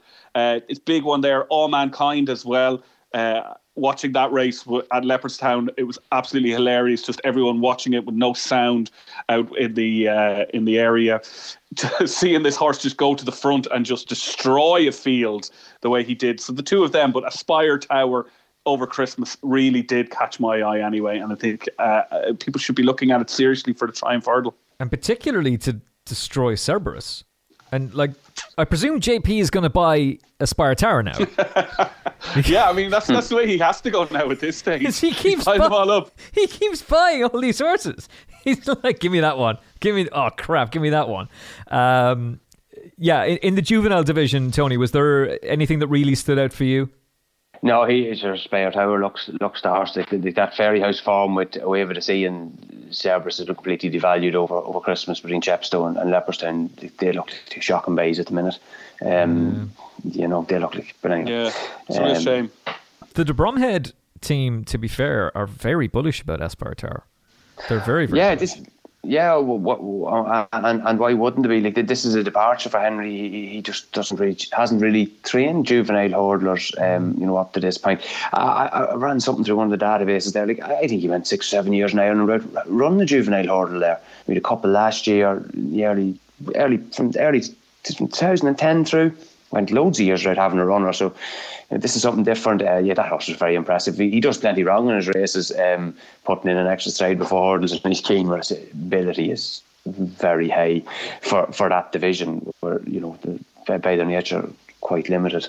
And considering that Henry de Bromhead trains flat horses as well, not as many as jump horses, yeah. it's a, it's a fascinating piece of info. That. Yeah, yeah, no, this is this is true. Um, like, like Henry's just a much improved trainer, I think. Full stop. Yeah. Um, I'd say Rachel Blackmore coming on board has has helped him kick on. He's got better owners, uh, better class of horse, and uh, yeah, good luck to him. Absolutely, uh, I, I, I, I, like I like betting his horses anyway. Very much so. He's one of the good guys at the game as well. Rated 86 in the flat, but looks an absolute star over hurdles. Espartero. Uh, anything else, Kieran, that really took your eye over Christmas that you want to add to the at the races tracker? Um, not, none really massively hit the eye. There's a few of them that I suppose we have to sort of mention that if you know the, the horses that I suppose disappointed, and you need to put them into your own mental tracker and decide which of them you're going to forgive. You know, Laurina, Fakir D'Oudairies, as we mentioned, Sam Crow, Bacardys. We've gone through them all. Just who are the ones that we, we will give a second chance to. And I suppose if I was being honest, it's probably Chacun Pour Soi is the one that I'll give a second chance to. Um, and that's where we're going to find out over the next couple of months because I think this year more than other Christmases, we've probably had you know a severe amount of bubbles burst. You know, it was. Uh, mm. It was the it was the lesser known Coolio song "Layers Paradise" at times over the course of the Christmas that we were all singing. Um, hopefully, We'll get a few new ones. oh, I know someone's going to do a song now about that. I know someone's going to do a song about that. Uh, Tony, for you, horses for the At the Races tracker that we haven't mentioned. Uh, yes, it's probably some quite obvious ones here. Um, I thought Cedarwood Road was pretty good in winning the first race on, on St Stephen's Day. Um, progressed massively from Fairyhouse. It was really good. He just hosed in. Um, down at Limerick on the same day, I thought Assemble did it well. In its maiden hurdle. Uh, it had a penalty, beat Willie's horse well. Um, and I'm sure people are very wise just the minute, like Oakley Brown, who was riding that horse. Um, chap sounds like an expensive law firm in New York, but he is absolutely, he is robbing seven. That, that lad is robbing seven pounds, nothing allowance. Um, he is he is an incredibly capable jockey. Joseph is using him quite sparingly, probably on the ones he fancies, because he says the seven pound is going to be gone quite quickly. I really rate him a good jockey. And um, I thought Ronald Pump ran really well in the Pertemps final. Am I pronouncing that correct? Pertemps. Uh, Do you want to go back to qualifier? Um, couldn't have him going into the race. Said, okay, Chaser, novice Chaser coming back to three mile handicap hurdle, big field. He ran an absolute screamer. Um, I see connections are saying they're going back over offences with him the next day. Uh, yeah, okay, lads. I, I don't know. Uh, he, he, is a good horse. He's a little bit small for chasing, I think. But um, for me, the Pertemps final would be ideal for him. Covered up, uh, come late. Um, yeah, just how was a cracking run. He he's improved again now. This over hurdles this season where he got to quite a high level last year at the back end. And uh, you know, Matthew Smith does a few quirky things. Like he doesn't do, he, he obviously that one cool pole with the one in Galway. Like not many people are saying I'm going to run horse three times in a week or whatever. Um, so he's doing something a little bit unconventional there. Seemed to have worked uh, last week, and sure, why wouldn't it work? Try it. Absolutely. Anything else you want to mention? No, that's a bit it. That's okay. a bit it. Uh, I'll give a mention to the boss's Oscar who uh, put up on the second Christmas podcast. Uh, I thought he did it really, really well. And uh, I suspect he will have a very bright future over staying distances. If you want to watch that back, it was the 28th of December, the opening race uh, at Leopardstown. Uh, that's it. That's our second podcast of uh, 2020 of the new decade done and dusted. My thanks to Kieran O'Connor from Betfair. Yeah, some would say it was the best of the uh, podcasts you've done in 2020. Some, some. Much the best. Much the Much best. the best. Somewhere Jess Stafford is sending daggers in your direction, uh, Kieran, and good I luck. think she. I think she only listens to the ones that she's on. She's a very vain person. So very vain. Oh, the next meeting between you two is going to be hilarious. There's going to be a fight to the death now to decide who's on Monday's show. So whoever turns up, we know is actually the person who's still alive. Uh, but great work as always, my friend, and looking forward to your next appearance on the show. Oh, uh, I can't wait. Well, Jess won't be staying up till all hours watching NFL, so she can do Monday. There you go. That, that's that sorted. So it's either Barry or Jess. Now we know one or the other. Uh, speaking of NFL, um, Tony and I have had our, our heads erect. Tony's uh, been involved in fantasy football. I've I'm Dallas Cowboys fan. Um, Stephen A. Smith taking to Twitter to rub it in about how we won and are out. Really wasn't called for, but that's Stephen A. Smith, so fair enough. Uh, and we're the Dallas Cowboys. It's just an absolute joke. Um, Tony and I have worked with Kevin Blake for uh, since 19 Dickety Doo. Uh, when I started the Final Furlong podcast, the first person I called was Kevin. And um, immediately he said yes. There were a, a number of other people who were involved early on, and over time, uh, they left for their own reasons. Um, Kevin is a great guy. He's incredibly talented. He's deservedly got his award for Specialist Racing Writer of the Year, and there should be more plaudits and awards coming his way. Um, we'll be doing the Cheltenham Festival preview night with him, and Tony's going to be with us for that as well. Uh, for at the races, we're looking forward to that. There's other stuff that we're going to be doing as well, but his time has come on on the podcast. He hasn't had time to be on it. Um, hasn't had time to to be on. I think of the last 27, he was on eight of them. Um, so time moves on. It's a new decade, but uh, I could not have asked a better person to join me on the journey uh, at the start, and so many great memories, uh, particularly Sickbag Conti, Armadillo, and so much more. And uh, Keenan and I had an absolute blast with him, and he'll continue to do great stuff with at the races and Betfair, and his career with Joseph O'Brien is just going to continue to skyrocket as well. So, um, the very, very best to Kev. It's been an absolute blast, my man. Uh, so, from Tony Keenan, Good luck. from Kieran O'Connor, Best of luck over the weekend, all. and from me, Emmet Kennedy, thank you so much for listening. We will chat to you again next week on the Final Furlong podcast. God bless. Get 2% commission on your winnings on the Betfair exchange with My Betfair Rewards. Opt in now to start saving. My Betfair Rewards allows customers to choose their commission rate and rewards. 2% commission via basic package, which can be altered at any time. T's and C's apply. Have you downloaded the free At the Races app yet? With easy to use race cards and form, expert daily tips, plus video replays and in app betting, it's the app that no racing fan's phone should be without. Available for free on your iPhone or Android mobile. Visit attheraces.com forward slash app for more details.